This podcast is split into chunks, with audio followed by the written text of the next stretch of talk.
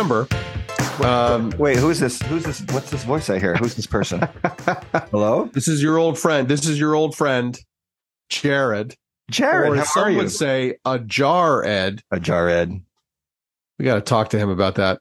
Yeah. How you doing, man? It's been a while. It's been a while. You know, I think, um, I, I think that, you know, you and I have both been recovering from the tragic, Oh, the tragic loss of, of our Philadelphia Phillies in the World Series. We Yeah. know that, uh, people out there listening are supporting us in our grief.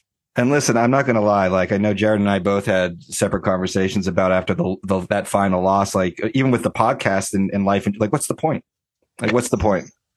What's the point, really? What's the point? There is no point. Life is meaningless now. Ugh. heartbreak, heartbreak. But you know what? The good news is, is we're back here on the pod. You had a great interview last week with our old friend, who I do keep missing. Bonnie made a point to mention. Yes. We keep missing each other like ships in the night. Bonnie, our time will come. Yeah. Absolutely. We got to figure out something where you two get. we got to figure out something. We will make that happen. Absolutely. But we're back. We're back now. We're back together. Back together where we belong. We belong together. We belong to the we night. We belong. belong. to each other. As uh, who sang that? Was that Pat? Who sang "We Belong"? Bring us up where- oh, that one. I'm sorry. I was going to a different one. Uh, you're thinking of Pat Benatar, but I was thinking of lift us up where we belong. Oh yeah. Uh, uh, uh, uh, where the eagles fly. Is that uh, who sang that? Uh, Lift us up. Was that think- Peabo Bryson? No. No, no, no. It was, uh, what's his name? Um, a little help from my friends. Uh, help me. Oh, was that Joe Cocker? It was Joe Cocker. Joe Cocker and, and a singer, another singer. yes, Joe Cocker and someone else. Joe Cocker, this also ties into Pat Benatar. Joe Cocker, shockingly not in the Rock and Roll Hall of Fame. Oh, But no. last week, as a matter of fact, the night that the Phillies lost, Okay. Pat Benatar was inducted into the Rock and Roll Well, Hall. there you go. There you go. There's something. There's something. It was Jennifer Warnes and Joe Oh, yes, Jennifer Warnes. Right. from, uh, was it, what was the movie? It was, He was uh, Officer and a Gentleman, right? that's the one. That's the one. Richard Gere and uh, somebody, Debra Winger. Debra Winger. Good old Deborah. Yep. Uh, Academy Award winning uh, performance from uh, Louis Gossett Jr. How about me pulling that out? Well done. Well done. Yeah. And I can confirm this was not like we paused it. He looked it up online. Like he's just in the flow here, folks. It's happening. I'm just in the, I'm in the Academy Award flow. What can you do? But we're not here to talk about the Academy no, Awards God, no, no. or the Rock and Roll Hall of Fame. Nope, nope, nope. Although we will talk about the Rock and Roll Hall of Fame at some point, probably soon Sure. ish. Ish, ish. Um, ish. We'll probably we'll probably do an episode about his induction and the legendary. Oh I'm my saying God. this off the off the cuff, but like Sure. we'll probably do that. At some point, yeah. Coming up. But but coming up. Um, Ed, what is the title of the album we're talking about today? It is N dot E dot W dot S dot Dot dot dot. In other words, news. news. on the marsh. news. Well, Yes. News on the marsh. That's a private joke between me and Ed uh, and the Philadelphia Phillies. Uh, news, which stands for Northeast, West, South. Do you find that hard to say? Because I, because normally off the cuff you would say North, South, East, West. exactly. I find Yeah, it very hard to kind of work it through. It is hard. Yeah, it is hard to work it through. North, east, west, and south. Like it, it, it actually hurts my head a little bit to kind of like pause and figure it Yeah, out. my- it makes my, I feel like my teeth, my teeth hurt as I, as I say it. yep. Yeah, we're talking about the album News. Um, this is Prince's 27th studio album. Ed, do you have any recollections of when this came out? Any thoughts about it? Any memories about it? Share Yeah. with us if you have. I think I got this. I think it was just sent out to folks in the NPG Music Club. So I remember uh, arriving. Um, I don't think it was there a heads up about it. I don't recall. I recall putting it in. I'll be honest with you. I wasn't so like pulled into the experience. I wasn't like, oh, let's let's dig in deep on this bad boy. I think I played it a couple times and I was like, all right, I'll listen to something else. That's kind Yeah. of where I, I came into it. Yeah. Well, I think that you are not alone in that experience because this uh, this album holds the dubious distinction of being Prince's least selling album out of his entire catalog. Ooh my. it has only sold around 30,000 copies. Gotcha. Yeah. Okay. Uh, which is a far cry from the 20 plus million of, of Purple Rain. Uh, and, and, and you know to be fair, in terms of like super fan following his material, I mean, again, this was you know available as a download, I believe. First, we'll get into the facts and figures, but and then I think it was sent to some folks. So if you were a fan fan, you probably didn't go out after it, after it was released. I think formally at some point, um, you probably didn't go out and buy the news album. So I mean, to be no, fair. no, that's true. No, that's true. And it was also like this whole, the whole process of this record. I'll, I'll speak a little bit about it. Uh, it was quick. I mean, this was, this, it sort of was a quick recording. It was a quick Absolutely. turnaround. Yeah. You know, so we'll, we'll get into that. Um, I will say that I don't even know if I recall it coming out at the time. Mm-hmm. Um, to be mm-hmm. honest with you. And it wasn't really until later that I learned of its existence. And I recall, and I know I'm probably getting ahead of it, but um, I remember being a little shocked when I think that next year's Grammys came out and he was up for best instrumental album for this album. So I was like, right. what? Wow. Yeah. Okay. Yeah. So, yeah.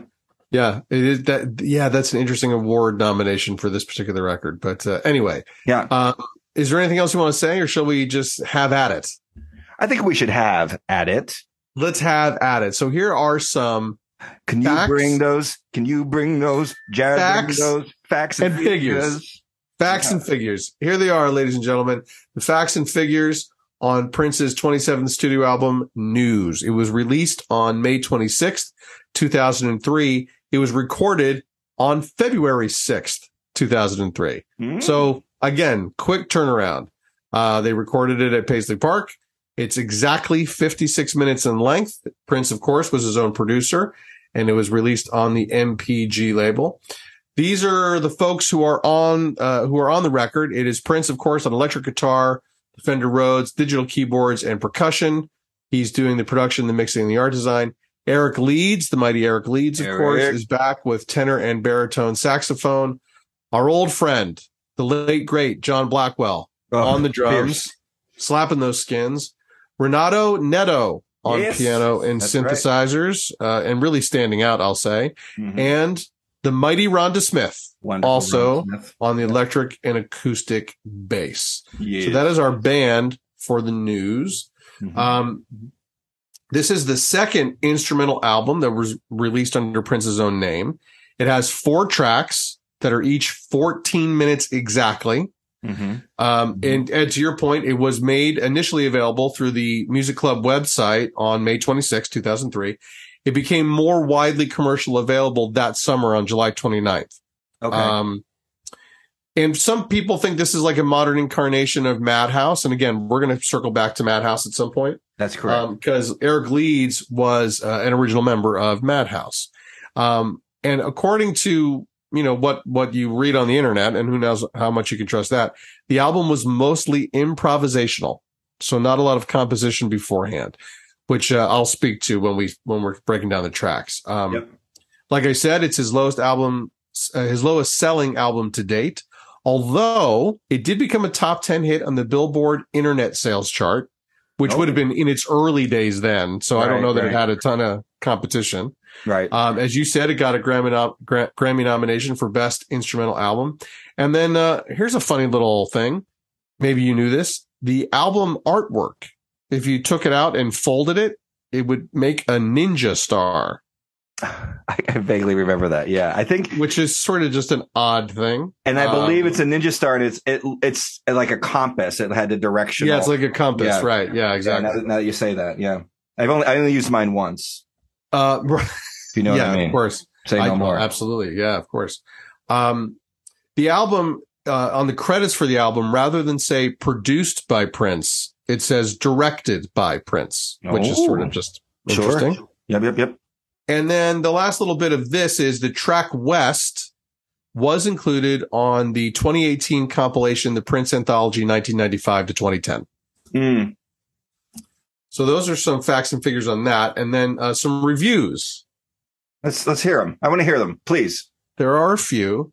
So for AllMusic, uh, a critic named William Ruhlmann, uh, he gave it a two out of five stars, saying, "quote The listener, who will have to be a particularly rabid aficionado of all things Prince to be interested, must throw out all expectations and simply revel in the joy of hearing the musician and his cohorts experiment with relaxed musical textures for 56 minutes. Of course, no one else needs to bother.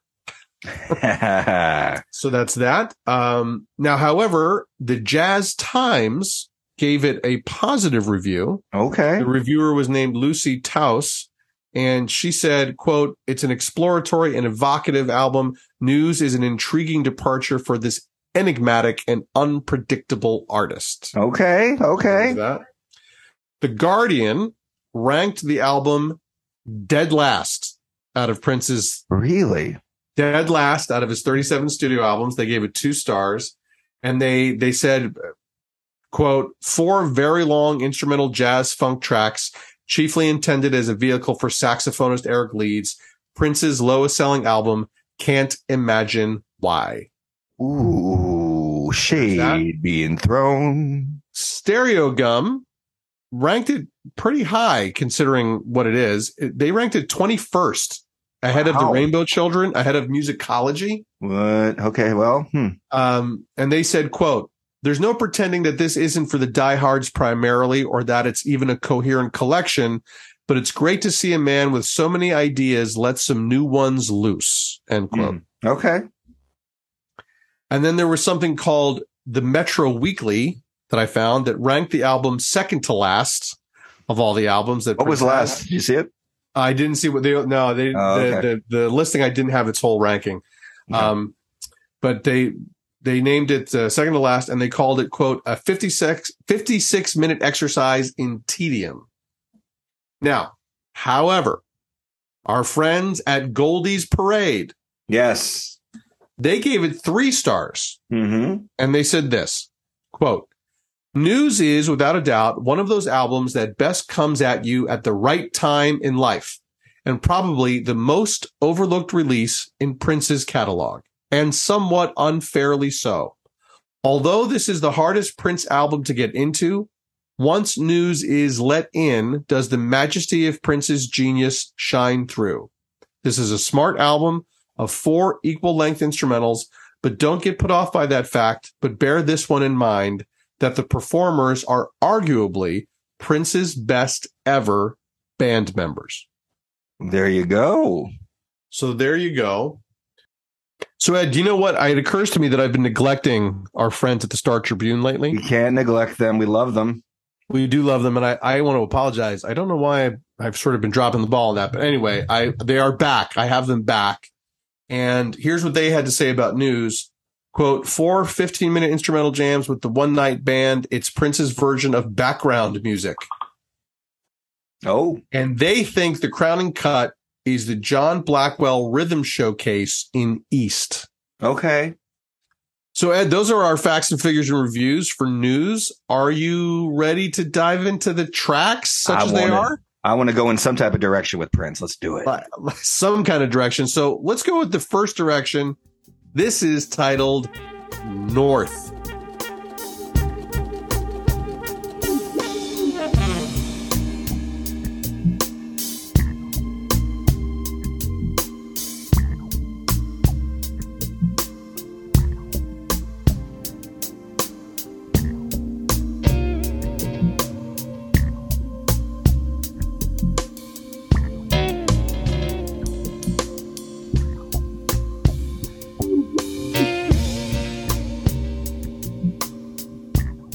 Ed, do you remember that movie North? Did you ever see that movie?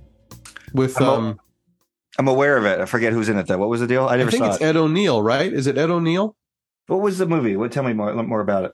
I don't know that I ever saw it either. It's like it's something about a kid and Mm, Something. Something. I think Rob Reiner directed it and Something.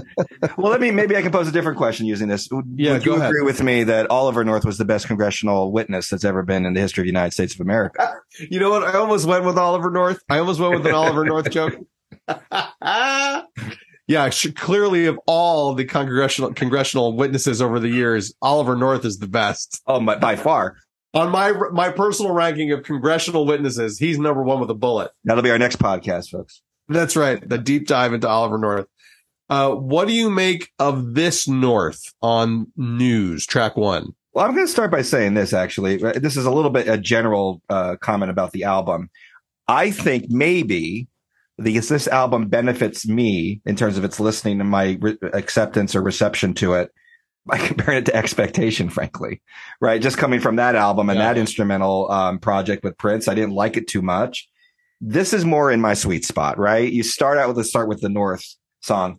You, you start out a song with some real nasty funky simple bass line. I'm instantaneously pulled in. I want to i want to hear what's going to happen here. And that bottom just keeps just kind of revving through the the whole song. It, at least it keeps my interest, right? So there's some interesting like guitar um, sound effects going on. There's sounds of the wind kind of blowing around, which I think is kind of cool. And I have to say, as much as we were, you know, given props, and I, I don't mean to diminish the props that we gave Candy Dulfer, I am just such an Eric Leeds. I'm a sucker for Eric Leeds on on sax. I just love the way he plays. I think he complements Prince's music styles and composition so well. And he's this in between, like where Candy's kind of this virtuoso can kind of run up and down the scales. And then, of course, we're going to get there in a little bit. Prince brings in Maceo Parker, who's so rhythmic. I think Eric kind of blends those styles in a lot of ways. So mm. I think, you know, mm. this showcases Eric so well. And, and I, I, I really prefer his type of playing to the, some of the other ones who have been playing with Prince over his career. Um, I just feel like it drifts along just so easily here. Um, I love the, the, use of the baritone sax, like coming out like that deep, dirty baritone is great. Everything's very controlled in the song. There's no like crazy virtuoso solos, which I think makes the song successful, right? You can be patient, trust the groove, trust the foundation, you know, and just go along for the ride. Um, towards the end, there's a little build with an inclusion of like a kick drum that comes in and there's a subtle hook that's repeated. Then it kind of lands softly with, and I think you, you referred to this a little bit. Um, we were introducing the players, some really lovely keyboard work from Renato at the end, um, to kind of close out the track. And then it closes with a good 30 seconds of wind effect. I, I think this is a nice, successful first song for this, for this project. What about you? Yeah, well, I, I, agree with you that I mean I do think that the bass is the key to this track as it sort of floats along. I'd say, um, you know, the bass drives the track. I mean, not that the track feels driven, but it's the engine. Right. It's the engine underneath it, is what I mean to say. Yeah, yeah. Um, the Eric lead sax, I agree with you. It's resonant. It's deep. It's sort of, and I feel like it sort of skims off the surface of the rhythm, sort of like a stone on the water. That's what it, it felt like to me as I was listening. Yeah. Um, there's a really kind of nice mystical kind of acoustic guitar riff that comes in. Mm. It's a little hypnotic in its pattern, uh, with some distorted edges on an electric riff that's playing along with it. Mm-hmm. And then there's I, what I think is a xylophone.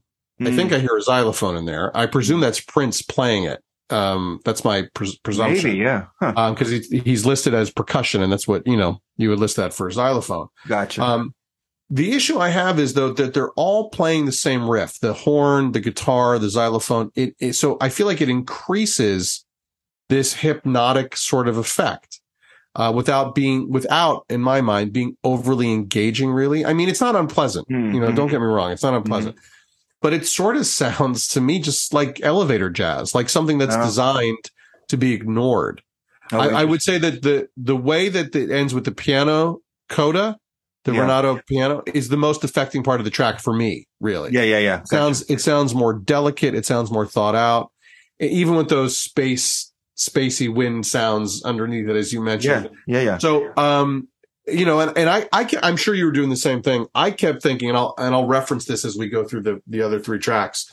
I kept trying to hear the geography Oh, you know, interesting. Yeah, yeah. You know, yeah. like you know, like why is this the North Track? And I, I was presuming it's because of those winds. Yeah, the northerly the winds. Yeah, the north yeah. wind. You know, the north. You know, so that's what I was hearing there. That gives it sort of. I think if if if if this is a correct interpretation of the material, kind of a chilly kind of a chilly effect then mm. at the end, you know? So I don't know, maybe. No, I, I love that. I, I, actually, I, I love that you, you approached the material that way. I want to go back and do it because I really didn't put a lot of thought into it. I should have into why is this one north? Why is this one east? Like what, yeah. what's, what's, what is about that? But I think that's appropriate. I think, yeah, I can, you know, even thinking back to how the song starts and even that slow, lazy bass, I could see like a, just a terrain of white. You know, I could Yes. see some snow blowing to pass. I can Right. see Bun be bundled up in, in this huge puffy coat and kind of walking around, you know, with this song playing in the back. Eric Leeds dressed like an Eskimo blowing that horn. Oh my god, that frozen horn! Be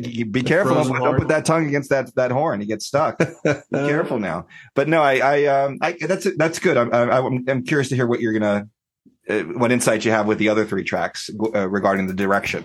You know, Well, let us move on then. yeah. So let's talk about this next direction, and we're gonna go east.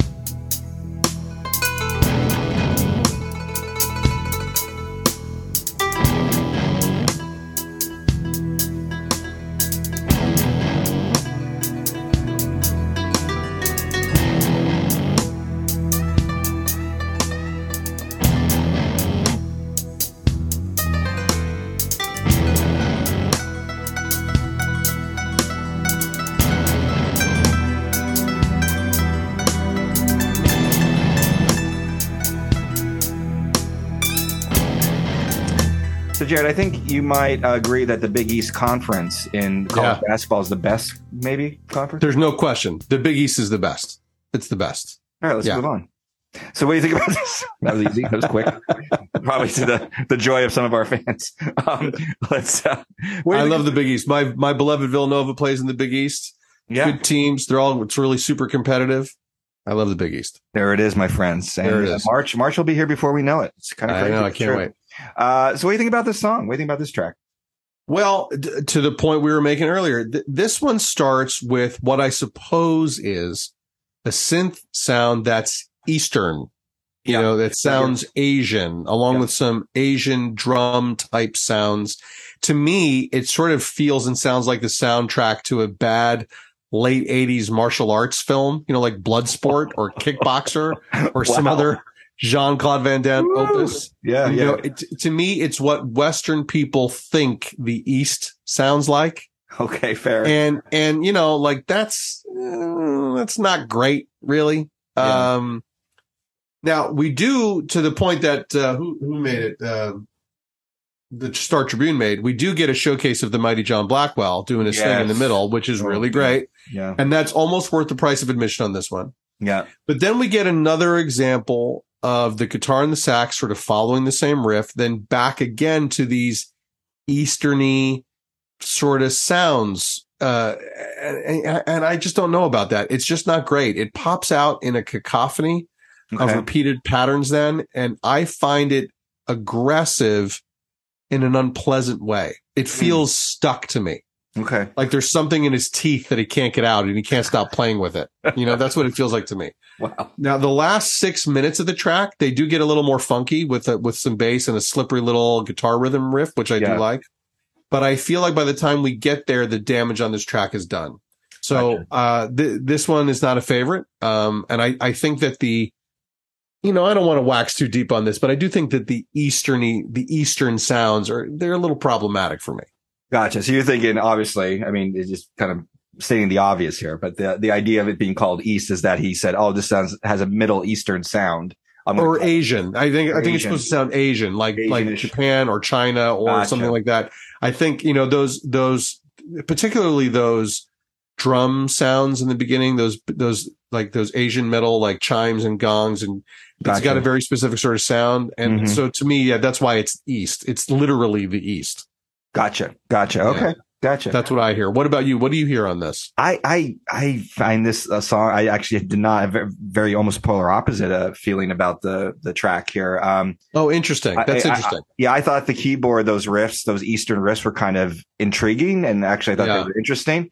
Um, there's a light touch of, and I think this is like we talked about with expectation. You know, maybe there's some leftover ideas from Rainbow Children in the beginning of the uh, of this track. There's some like a light touch of some African sounding drums from that you might have heard in the song "Everywhere" from the Rainbow Children yeah. kind of bringing that same sound back. Um, this hitting of a nice simple hitting of a bell underneath it all just to kind of get it to get it going. And then like we talked about, like just some great drumming from John Blackwell, like just just solidly, man. solidly good. He's the man. And um uh, I, I again, I, I actually have a comment here about Eric Leeds, maybe possibly being the best saxophonist Prince ever had. I just love again the sound of his horn. I love the tone of it. And I, I like when the guitars and the, and the sax kind of join together on some lines. I think that's, I, I just like when they bring that together and kind of layer those song, th- those, those, those different sounds. Um, and then I think what intrigues me about this, it slows down. I think there's like almost movements in this one. It slows down about a quarter of the way through the track. And again, these are all 14 minute tracks. Exactly.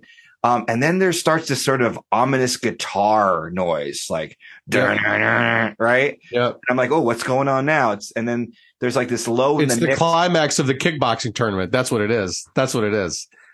It's when the hero up and someone's down. doing, someone's doing the crane at this That's what's happening. in the That's show. what's happening in that moment. and then uh, very low in the mix, there's like sort of the stutter bass really low in the mix. I think is cool. And then something like a kind of like the kind of screaming. And then I feel like then it moves on to like a third, almost a third movement where it's there's like a cool rhythm guitar and there's a Rhodes kind of sounding organ that comes in. So it changes again and a nice little guitar. I'm always a sucker, as you know, from us talking about other, um, it ain't over and other albums where I love his when he does the breakdowns and the rhythm guitar kind of pops out. Does one of that with some key, floating keyboard work from Renato. Sax, the sax baritone comes back again. And then I think there's another big change around the 11, 11 minute and a half mark. Totally different idea with guitar. There's like military drumming that's brought in from, from John Blackwell. And then it kind of comes back again to this distorted guitar and bass, bass workout and Renato on the organ doing like a key workout. So in terms of like keeping my interest, believe it or not, like it sounds like again, polar opposite experience from what you had. I found this intriguing. I found the changes kind of interesting. So I was not bored in this track. I thought it was interesting. There was a lot of changing going on and it kept my interest for the full 14 minutes. Well, there you go. I mean, that's fair enough. I actually, I think that I, I'm intrigued that we had such different responses to this track, or maybe to this music in general. You know, there's something about it that's, um, I don't know. It's just interesting to me because this is these aren't pop songs; these are something No. else.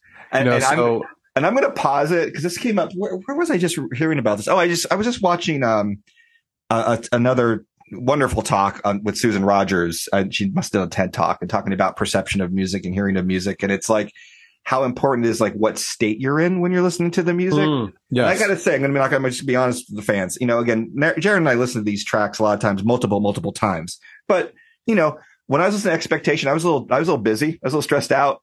I think it might have influenced my my reception of the material. For news, I had time. I like, I actually had time to sit down and, and really Right. listen to it.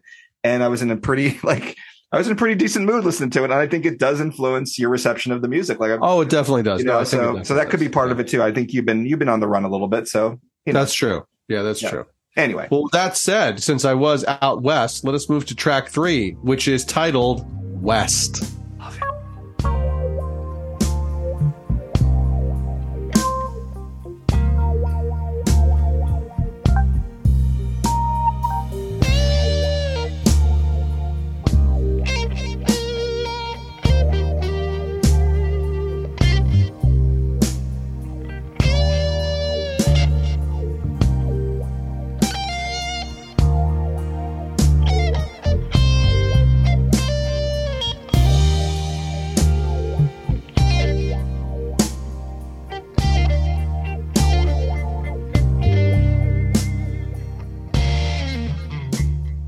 Of all the Wests, Yeah.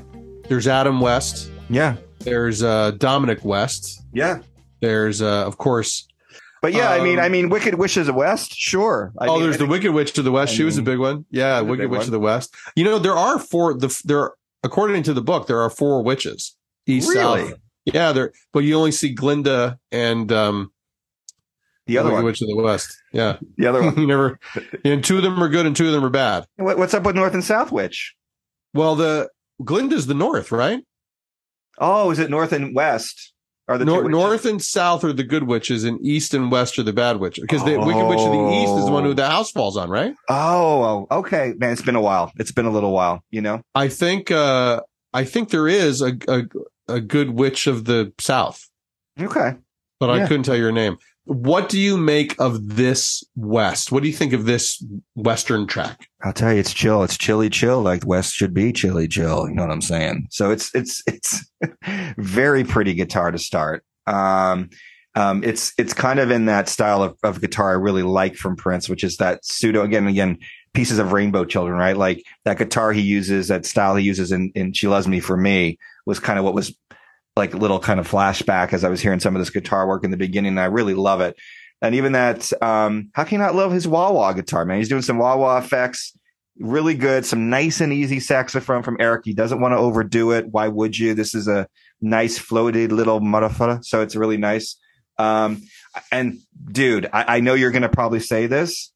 My favorite Prince guitar tone, right? So like about a quarter of the way in, I, I don't know. It's the same guitar tone that he basically uses in the Just My Imagination, um, live um, cut that you guys the legendary solo. Yeah, legendary, we, I, am yeah. sure we've mentioned it in the past. Um, we have, yeah, yeah. It's just that same sound, and it's it's like my all time favorite types of Prince guitar so- sound or tone, um, and that's that's very uh, upfront in this track. So of course I love that.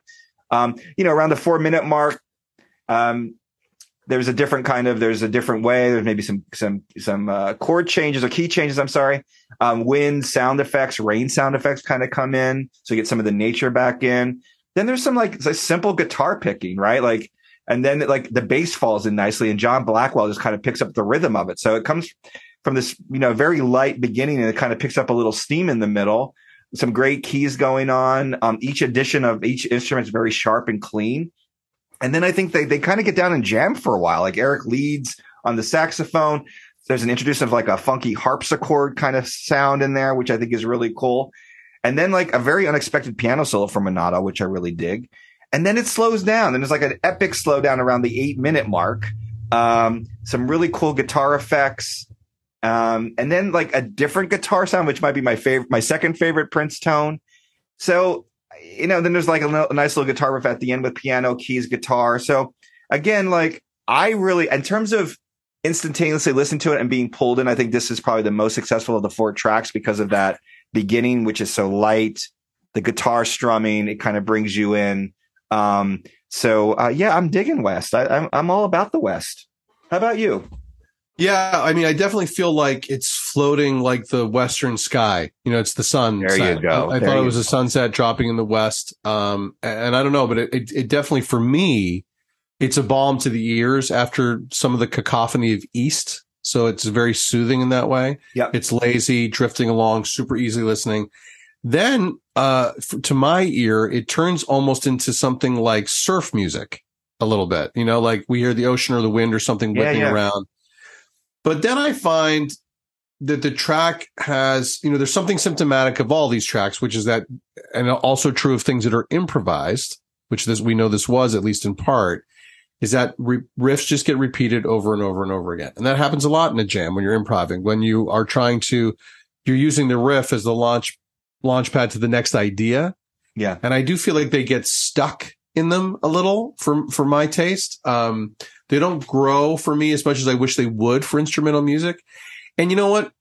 I think that's what's missing for me. I don't want to get ahead of it, but I think to, to throw something out here about my overall impression that came to me during this track, listening to this one is that because the songs, these, these instrumental tracks don't grow like I wish they would. I think that what it made me think was this for all of his skill as a musician, let us not forget, of course, that he was also a vocalist.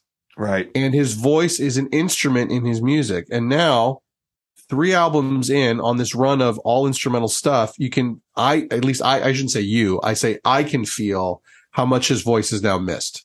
Oh, his voice is the instrument that adds color and swirl, keeps you engaged in a way.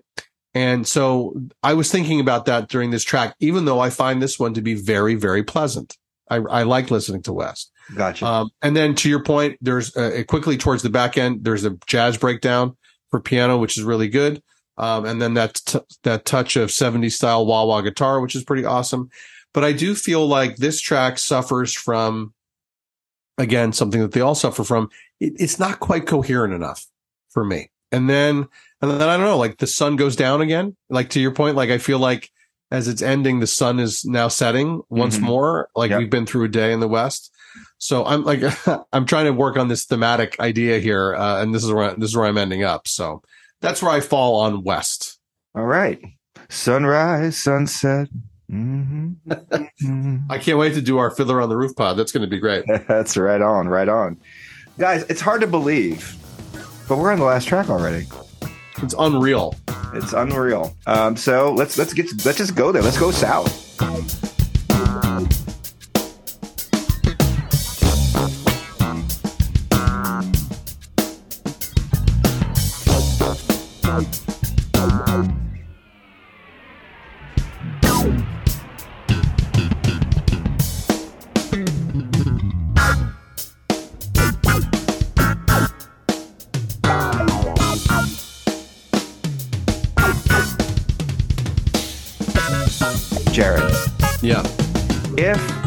Create a doppelganger influenced movie of the movie North, but it was called South, right? So we'd have to reverse the, the evil like reverse of everything. So Yeah. all right, let's let's go. We'll just maybe just free association. It's North is directed by Rob Reiner, so South would be directed by who?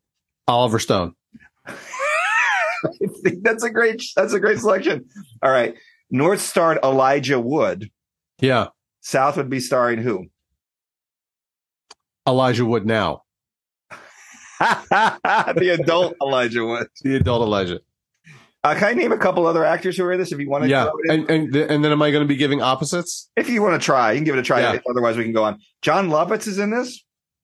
Uh, then it would be Dana Carvey. Um, Jason Alexander. Oh, then it would be um oh who would it be? It would be uh uh Matt LeBlanc. Lovely. Uh, Alan Arkin. It would be Adam Arkin. Nice. Dan Aykroyd. God, this is packed with people from the big stars. It is packed. Yeah, I'm Chevy getting four. Chase. Who was Chevy it? Chase. Chevy Chase. It would be Chevy Chase. Uh, Kathy Bates. Kathy Bates. Wow, this is a stacked film. Uh Kathy Bates, then it would be Margo Martindale today. All right, I'm gonna I'm gonna not worry about going through all this, but I'm just gonna throw the names out at you because this movie's stacked. It's kind of insane. All right, I, I'm going to stop playing this game. Go for it. Really? So uh, Faith Ford, I don't really know. Graham Greene, maybe you know. Julie Yep. Louis Dreyfus is in this. Reba McEntire, John Ritter, Abe Vigoda, and Bruce Willis are all in Wow. this movie. Stacked. I mean, that's that's A list material going on, folks. Where were Well, these? this new this sequel we're making with Elijah's character now as a young man being directed by Oliver Stone. It's going to be pretty solid. Absolutely, it's it's going to be great. I'm looking forward to South. And speaking of South, what do you think of this last track on the album?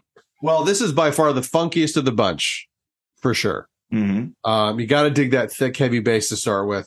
And really, for me, this whole track is about the bass. Um, and the sax does sound great on this one as well. Eric Lee's sax.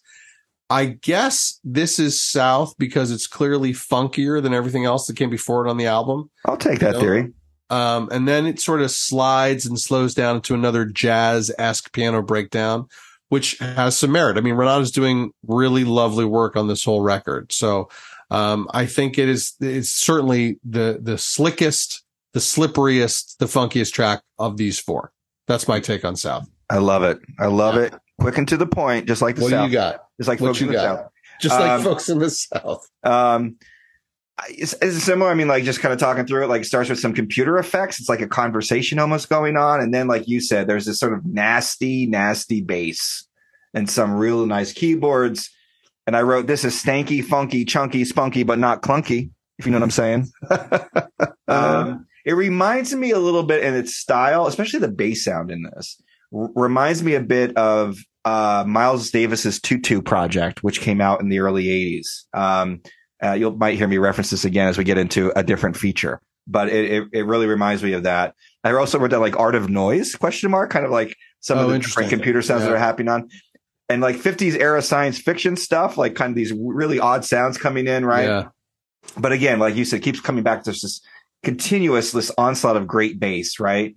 And it really sounds like everybody's having a lot of fun on this track. Like I think Right. it's palpable when you're listening to it. It's really, it's really fun.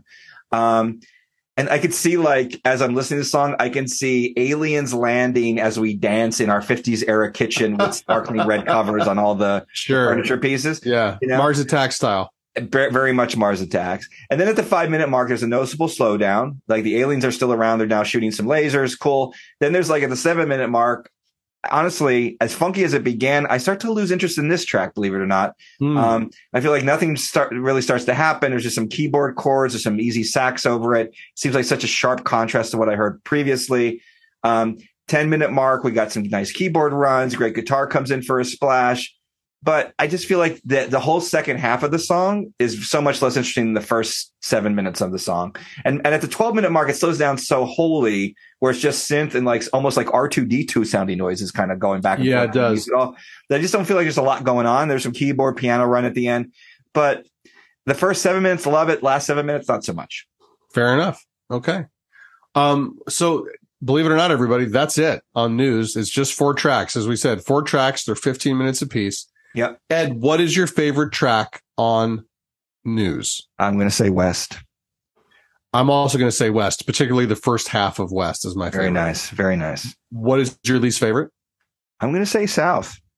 Oh, I'm because say of that last seven minutes, I just felt like it was the first time in the whole album. I was kind of like, eh, I'm kind of, I, I'm over this already a little bit. Fair enough. Yeah, I'm going to go with East because I do find it a little unpleasant at times uh, sonically. Gotcha. Yep. What's the most interesting track? This is where we differ. I'm going to say East. I think that there's so many different movements there, different sounds and different instruments bring, being brought in. I just found it very interesting. How about you? Yeah, and, and, and I'm going to say South. I think South is the most interesting one. How can, how do we get along that, Jared? How's it even I don't know. It's well, listen, we've been asking that for a long time. so, so. Um, what is your best musical moment? I have to say my favorite mu- musical moments around the five minute, 30 second mark in the song East. It's right before that ominous guitar chord comes in because in my mind, like I was expecting, it was very unexpected, right? I was expecting the song to go a certain way. And then when that ominous guitar riff comes in, I'm like, ooh, this is, where's this going to go? So I just, it just was a standout moment for me in, uh, on the album. How about yourself? Uh, fair enough, and you'll be proud to know I finally uh, have tried to match you, and I have the exact time of of the moment that I like.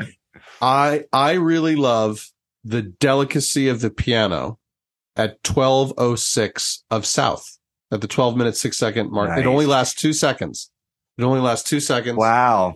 but it's a really lovely, delicate moment of of piano playing. It's really, I think, really stunning. Very cool, man. I like it. There you go. I like it. So, what is your overall impression of news? Well, you know, it's funny. Like, again, it's almost like a reverse, I think, experience from you and I with expectation to this album. Cause I think you said, Oh, you know, I, I think you said at some point on the pod, you're like, Hey, you know, I could just play this as background music and it was yeah, great. that was true. I yeah. couldn't quite do that with expectation. I must have listened to news six times in the last week and a half. Like I just put it on at work.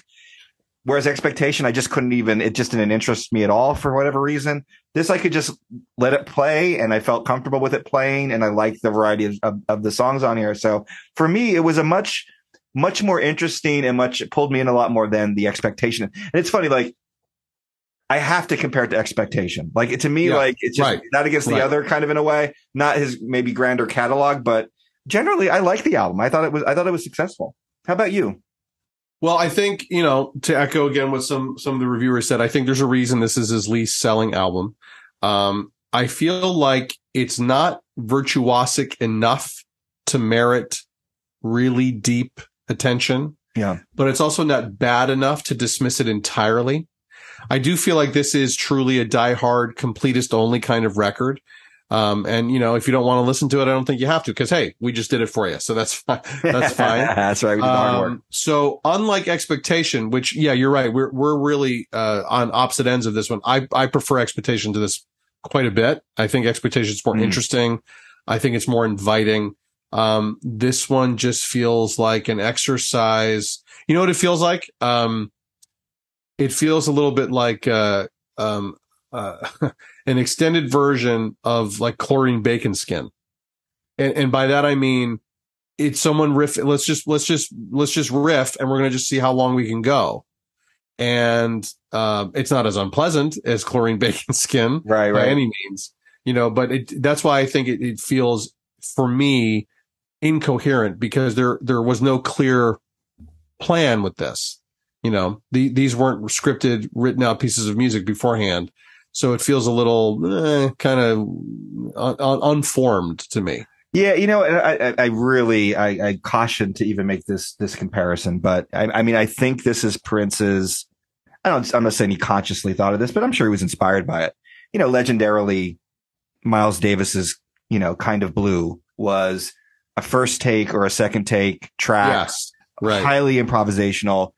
You know, basically, and to your point, when you're saying, oh, they're kind of playing the same stuff. I mean, a lot of the songs there, like we're, we're all structured around, hey, there's four notes. We're going to, we're to hold to these four notes, but just guys solo around these four notes and see what we can come up with. Right. Right. I'm not saying Prince directed it that way. I mean, he, he did list himself as director, but this is him kind of letting it really breathe a lot. And, you know, I like a lot of space in the songs and I'm just a sucker for it. If anything is a little more leaning towards the funk, and I think you would agree to me of the two albums, this has more of a funk foundation. Oh, definitely. An expectation does. Oh, it definitely I'm does. yeah. I'm just, that's just more in my sweet spot as a listener. That's just my ear hears that and loves that in comparison to what he was putting together for expectation. So No, I, I totally agree. I think for me, the thing is, is like, you know, I, I, I know why you made the kind of blue comparison. So I'm going to just stick with it for a minute. sure. Not that no one is suggesting that news is Prince's attempt to do kind of blue. No one is saying that. But to stick with that, I mean, in kind of blue, you had everyone who was playing on that record with Davis were all virtuosos in their field. And they also understood how to properly riff around those four notes, right? Or whatever it was. I mean, here, I feel like to your point, uh, to, to sort of, I don't know, not to your point, but I think Prince would have been better served if he had made his guitar the focal instrument like Davis's horn is, right? Mm, mm. And let it rip sometimes, but he really doesn't. He Yeah. really doesn't let it rip. You know, he, he, you know, he, there's moments of guitar, but it is not the central figure here. That, and I would say it's Eric Leeds is the central figure.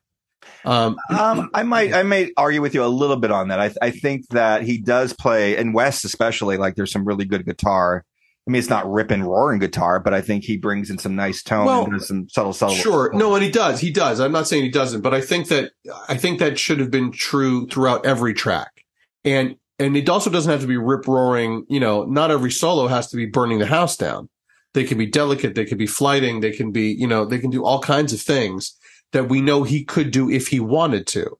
But I feel like what we've seen on these three instrumental record, records that we've heard back to back to back essentially is a burying of who he is in Mm. service of the other instruments, in service of the other musicians, which I think is really curious after, like, to me, I wonder how much of this is a response to the response that the Rainbow Children got, which was such an intensely personal, he put himself really out there Interesting. and it was rejected. It was roundly rejected at the time. So what does he do? He retreats. He is not the central figure on any of these instrumental records. Not really. Theory, yeah. You know, so I might be wrong about that, but it doesn't feel, it, it doesn't feel like a coincidence to me that after his most personal record, maybe ever, that he then retreats and pulls himself back. And so we don't get his charisma. We don't get his voice, which is okay. We don't get his guitar though. And I think on, on three albums of instrumental music, without his guitar, and he, you know, he was a beautiful piano player and he could play a real funky drum, but I don't think there's anyone who's going to argue that his primary instrument is the guitar, Right. right? I, Right. no, I don't would think agree. anyone would argue would against that. Um, to hear that so, so pulled back Mm. from the focus is what I'm saying, Yeah. right? Yeah. To me, that's not a coincidence. That's interesting. I mean, I, I I think that theory. I mean, it's it's certainly a possibility. I mean, I still kind of uh, kind of subscribe to the idea that he um, that I think this was sort of leftover ideas and uh, like a different approach. He went so jazz oriented on Rainbow, and he had such great players on that album. I think he was like, let me, I'm going to noodle down this this alleyway a little, little little bit more, and let me see, let me bring some other instruments in. Let me bring Sure. some other players in, and Sure. let me just let me kind of get this kind of instrumental jazz stuff. Let me work it out a bit more. Um, because like we're gonna find out in, very soon with the next album, he pivots completely in a different direction, says it's all welcome back, Prince, to the mainstream on the Right. next album. So I feel like he was just kind of working ideas out. And um, he was all revved up to do his um his big big uh, return, I guess return of what what would we say that return to form album. Return to form. Yeah. is- is Well, you know what. Ed? You know what occurs to me because I think I don't think that you're wrong in what you're saying either. I'm wondering if the truth is somewhere in the middle of what we're both saying. Probably. you know, probably. I, I don't think it has to be one or the other. I think both things can be true. Um, yeah, absolutely. you know, so, but uh, it, but nevertheless, I think it's interesting. So with all that being said, how many Prince symbols do you give news? I give it three and a quarter. Three and a quarter. I would. Wow. Okay. How about you? Giving Interesting. it four and a quarter? I'm, I'm going to go, I'm to go seven. Can we do seven? All seven. Uh, I'm going to go really low. I'm to, I'm only doing one and a half. What? Yeah. One and a half, maybe two. You could probably talk me into two. Oh you could probably goodness. talk me into two. Wow. Ouch. What did you rate? Do you remember what you rated expectation? I gave it two and a half. I get, I gave expectation two and a half. Okay. I mean, you could talk me into a three. Like if you're really like twisting my arm and said, Ed, I think that's a little high. I, you I, know, I do think it's a little high and I might be a little low. All right. So again, we meet know. in the middle and it's, and it's, uh, It's perfect. All's right it's, with it's the a- world. It's a, it's a I, I hope all right everyone out there in the the world of politics and business see how Jared That's and I right. work Learn this through. lesson, people. We have we have created a template, folks. There's Yes. a template that's just been created here on this podcast live there it today. is. That should Learn be from this. Everyone around the world should be taking this portion of this podcast and playing it for world leaders at the G2, the G20 summits and all those different places. And what's And you know what? Speaking of the world, actually, that's two good segues. That leads right into dig, if you will, a picture. But I wanted to say, did you realize? I just want to make note of this to everyone. We have been listened to. When Dove's podcast has been listened in 60 different countries. I love it. I love it. That's crazy, right? And I love, listen, everyone, people up north, south, east, and west, listen to the podcast. Very appropriate. Listen to the pod. We are grateful. And uh that is a really good segue to talk about the to talk about the cover. But should we do musicology first? yeah, let's do a quick musicology. Yeah. Let us do music. Musicology. Ed, what's your Yeah. what's your musicology suggestion for this week's episode? What do you got? I, I showed my hand early earlier in the podcast. I, I would point folks if you want to listen to a kind of interesting, very 80s sounding album from Miles Davis. Um, this was a Grammy winner. Um, I think people would argue there's other, there's certainly better Davis albums out there, but I, the, some of this material, the bass sound, the way it was structured, reminds me a bit of Tutu from Miles Davis. So if you want to give that a little listen, it's a little more electronic, a little very 80s sounding.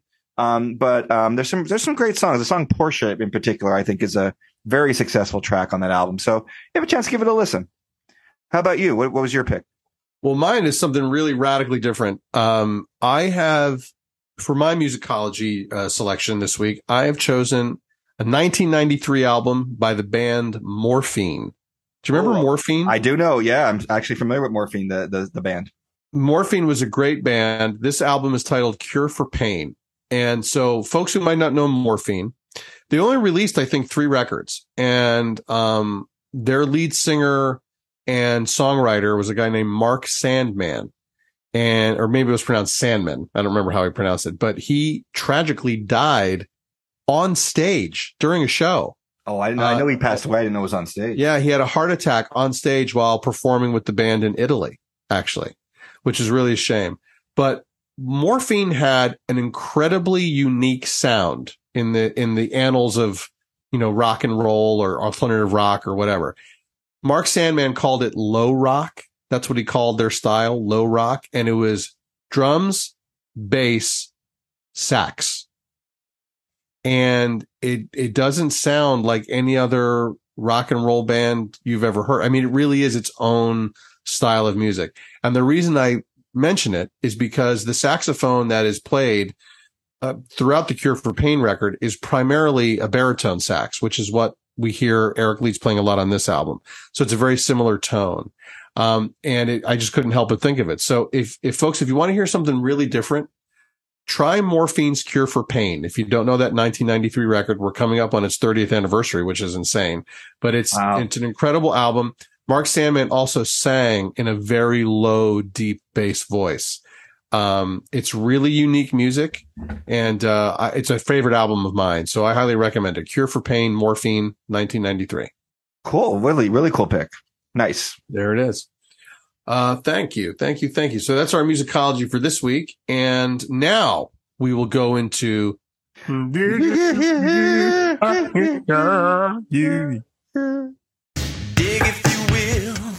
picture.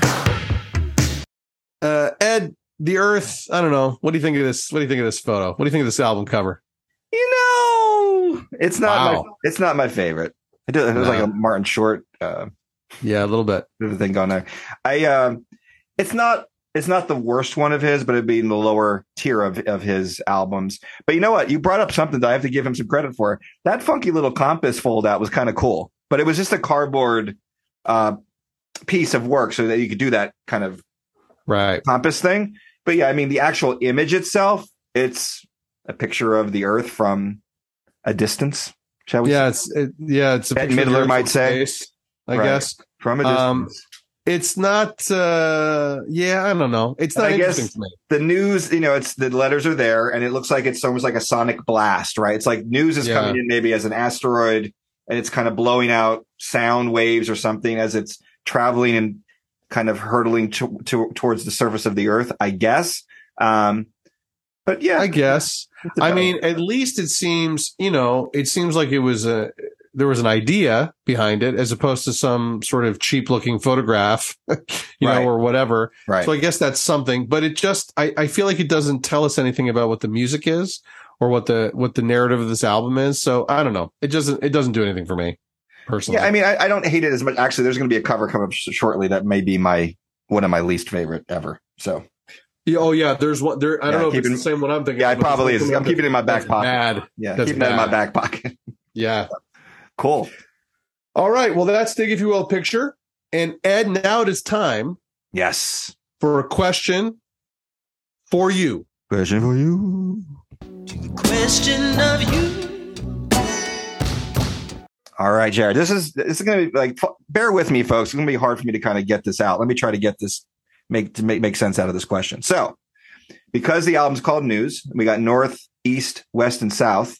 Um, good. It hurts my head even to do that again. Um, I know it just feels wrong. it really just feels wrong. It's hard to do it.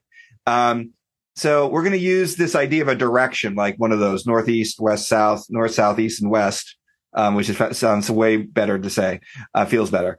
There was a band um, that featured Prince as a session musician on every track, and the band's name had included one of those north, south, east, and west names.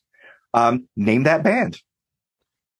Excellent question. All right, folks. Name the band that Prince was a session musician for, where one of the directions of the compass, north, south, north, south, east, west, is in the name of the band. Correct.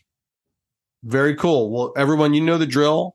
You can hit us up on Facebook, on Twitter, on Instagram. You can email us at when doves podcast at gmail.com, all lowercase one word. Yeah, yeah, do Hit it. us up with your responses. And of course, you'll get a shout out, which we'll be very happy to provide. Um, Ed, we didn't get a ton of responses to last week's, Ooh, tricky. uh, or the week before, rather. I should yeah, say, yeah, a couple week weeks before, ago. a couple weeks ago. Um, the last question for you, it was tough. I think the jazz questions are are making it tough for people, A little tricky. but we did get at least a, a stab at an answer. Yep, yep. Our friend, noted Padres fan, Oh, oh no. Matt Alexander, Matty A. Matt again. Matt's been on a roll. Love I just got to say, Matt's Love my love our Matt. So Matt says, admittedly, that this is a tough one. True.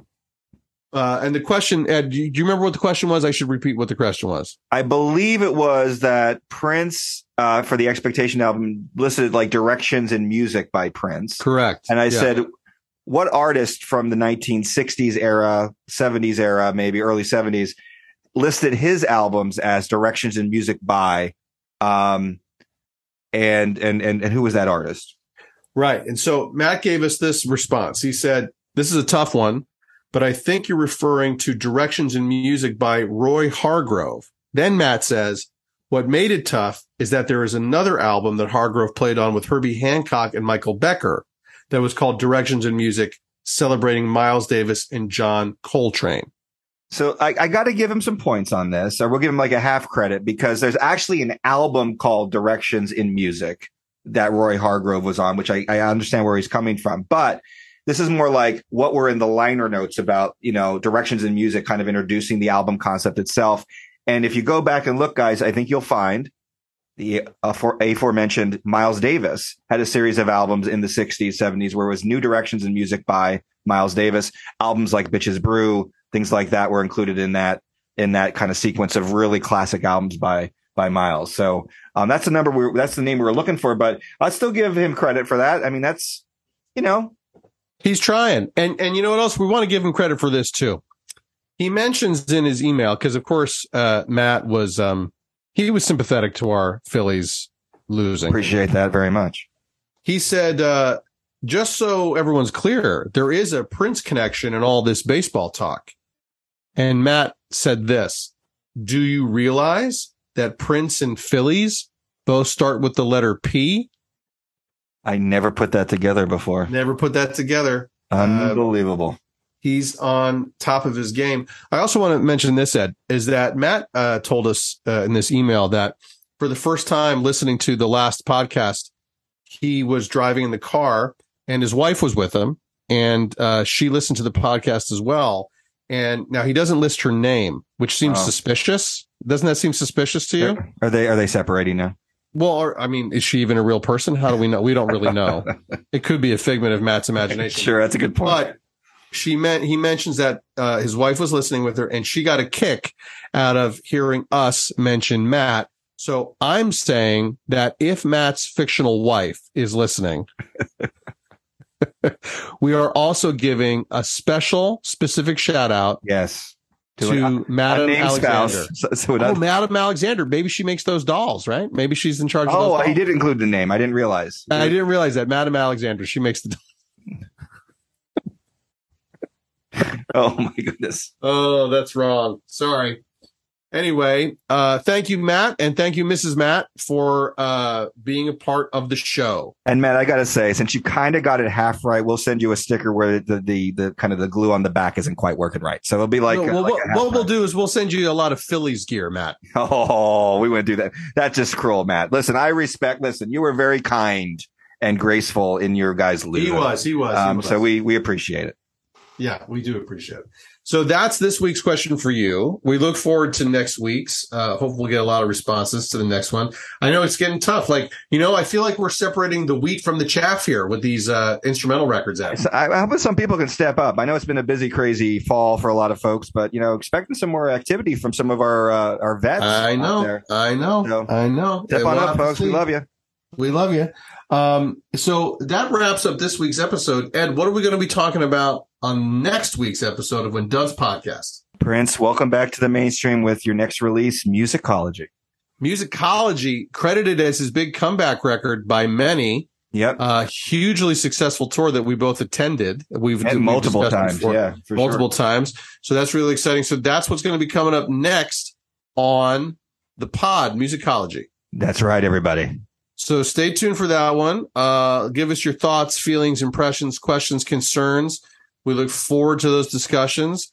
And um, until next time, we say Well, let me say this: whether you're facing north, south, east, west, or north, east, west, and south, unless you're north by northwest. Why didn't we make a joke about north by northwest? uh, we'll do it next time.